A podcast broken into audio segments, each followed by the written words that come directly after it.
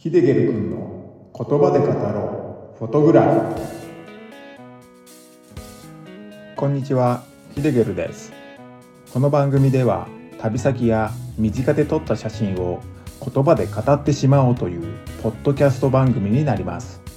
撮影地で感じたことや撮影地の情報、失敗談なども語っていければなぁと思っています。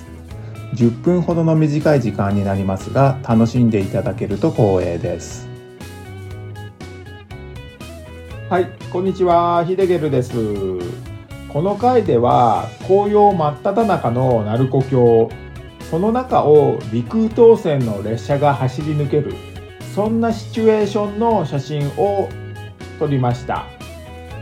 今回のお話はカメラの設定のことも少し話そうかと思っていて、専門用語も出てくるとは思うんですけれども、ぜひ最後までお聞きになってみてください。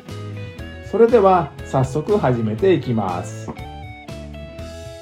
だいじゅうきゅうかいでもお話ししていますが、正直今年の鳴子峡の紅葉はあまり良いとは言えませんでした。あくまでも僕の見解なんですけれども、ですがね、それでもめちゃくちゃ綺麗なんですよね。鳴子峡の潜在能力はほんとすごいものですね。色彩は豊かで、多少色あせた木々があってもお構いなしって感じで、とても美しい光景を僕らに見せてくれました。ほんと期待を裏切らないんですよね。その中を列車が走るっていうね、シチュエーションも最高にね、素敵でしたね。鳴子峡に行った日付なんですけれども、にせんにじゅうさんねんのじゅういちがつよっかに行きました。本当はいっしゅうかんまえのじゅうがつにじゅうはちにちに行く予定だったんですが、今年の紅葉の見頃情報が各地で遅れる予想になっていたため、迷った挙句予定をいっしゅうかん遅らせてじゅういちがつよっかに行くことになったんですね。鳴子峡を走る列車は陸羽東線という路線で、宮城県の小五田駅から山形県の新庄駅まで結ぶ鉄道になっています。今回の鳴子峡ではカメラをにだい持っていき、にだいたいせいの撮影をしました。いちだいは縦で撮って、もういちだいは横向きにカメラをセットして、横の写真も同時に切り取る形にしました。そうすることで、一本の列車で二つの構図違いの写真が撮れますからね。まあ、それでも鳴子峡で撮る写真はどれも似たり寄ったりの写真になってしまうことは否めませんがね。その横の写真なんですけれども、カメラはソニーのあるふぁな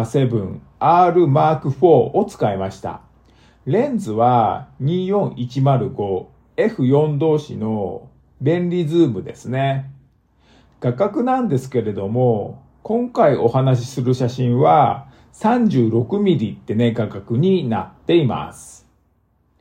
カメラの設定なんですけれども、マニュアルに設定していて、シャッタースピードはにひゃくごじゅうぶんのいちびょう、F 値は ろくてんさん、アイエスオ感度さんびゃくにじゅうっていうね、設定で撮っています。まず優先したのはシャッタースピードですね。列車の撮影など動く被写体を狙う場合は、被写体の移動スピードに合わせてシャッタースピードを合わせていきます。今回は紅葉の中を列車が走っているっていう撮影で、トンネルから出てくる陸羽東線をぶらさずに切り取ることが最優先になるので、絶対にブレないシャッタースピードにしています。にひゃくぶんのいちびょうでもブレないことは分かってはいたんですけれども、もういちだいのカメラはにひゃくぶんのいちびょうで設定していたので、念のためですね。もし両方のカメラで同じ設定にしていて、思いのほか列車のスピードが速くてにだいともブレていたなんてことにならないために、こちらのカメラではいちだん早く設定しました。列車の撮影ではにひゃくぶんのいちびょうを確保していればそうそうブレることもないとは思いますがね、念には念をってことでですね、ダブルセーフティーってやつです。なのでにひゃくごじゅうぶんのいちびょうのシャッタースピードはこの撮影では変えてはならず、シャッタースピード固定ってねなるわけです。次は F 値なんですけれども、これはアイエスオ感度を見ながら調整していて F 値 ろくてんさん って設定にしました。使用しているレンズなんですけれどもにじゅうよんいちまるごの エフよん 同士のレンズを使用しています。このレンズは F 値の数値がはちからじゅういち、このあたりが一番キレのあるより解像度が高い写真が撮れるので、できることならはちからじゅういちあたりに設定して撮りたかったんですけれども、そうするとアイエスオ感度が上がってしまいノイズの多い写真になってしまうので、アイエスオ感度との兼ね合いを見ながら F 値 ろくてんさん と設定しました。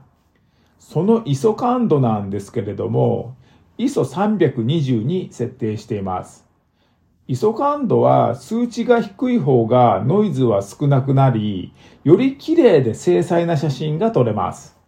例えば アイエスオせん より アイエスオごひゃく の方が綺麗に撮れ、アイエスオごひゃく より アイエスオにひゃく の方が綺麗に撮れるっていうね形ですね。そのため僕の使っているカメラではアイエスオひゃく の状態が一番ノイズの少ない綺麗な写真で写せるので アイエスオひゃく に設定したかったのですが、そうすると F 値を下げないといけなくなります、まあ、しかも アイエスオひゃく に設定すると エフよん っていうね明るさでは足りずに、他の明るいレンズに変えるか アイエスオ感度を上げるしか選択肢はありません。シャッタースピードは絶対に変更しませんのでね。そこでヒストグラムを見ながら調整していきます。ヒストグラムの詳しい説明は省きますが、ヒストグラムというのは暗い部分と明るい部分がグラフで見れる形のもので、画像では確認しづらい白飛びや黒飛びを確認するのに一役買ってくれます。このヒストグラムを見ながら、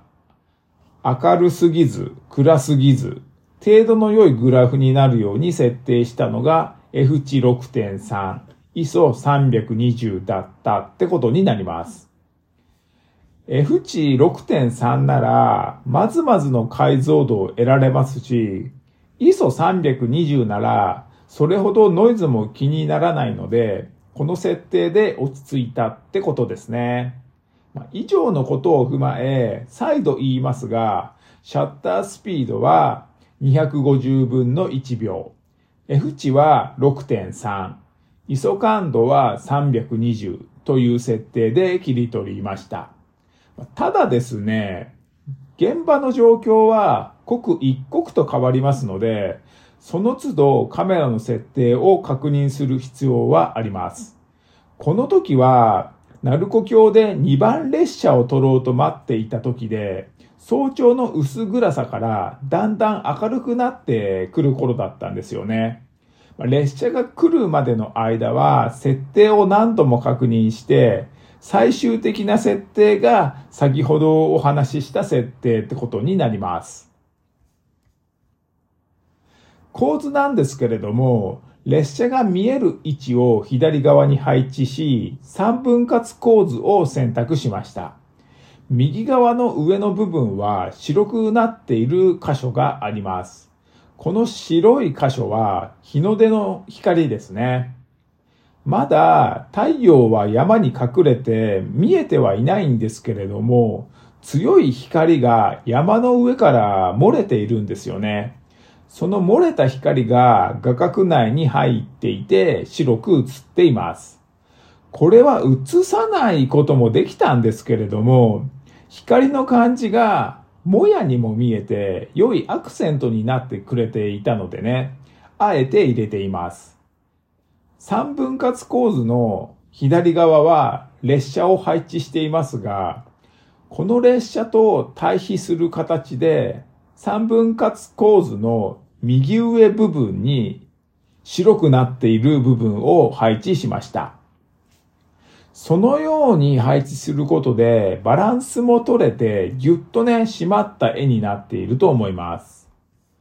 この写真を見ると、列車は左のトンネルから出てきて、左から右に走っているように見えるかもしれませんが、実際には右から左に走っています。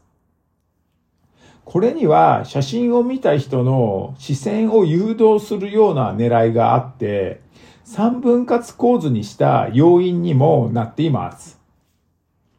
左側に列車を配置して、右側の紅葉部分を多く写しているために、あたかもトンネルから出てきた列車が右の方へ向かっているように見えると思います。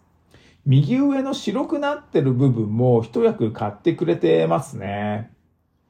まるで列車が光の元に向かっているように見えて、この列車に乗ると光り輝く未来に連れて行ってくれそうに見えますね。最後に色味ですが、これもカメラの設定で色味を変えて撮っています。実際の紅葉状態は若干緑が多く見えました。そのままの色味で切り取っても十分綺麗なんですけれども、ホワイトバランスの設定で日陰という項目があります。この項目に設定すると色味が少し暖色系によります。そうすることで紅葉している様子がより際立って映すことができますね。今年の鳴子峡は少し緑が多い印象でしたが、ホワイトバランスを日陰に設定することによって、紅葉全盛期の鳴子峡に近づけることができたと思います。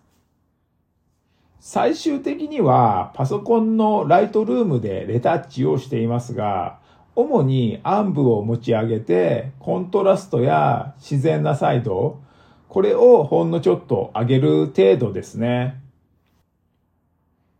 色味はレタッチ時には変更していません。ただ、角を少し上げ気味にしています。角とは色の明るさ調整のことですね。例えばですけど、赤を際立たせたかったら、赤の角の数値を上げれば、赤の部分が明るくなります。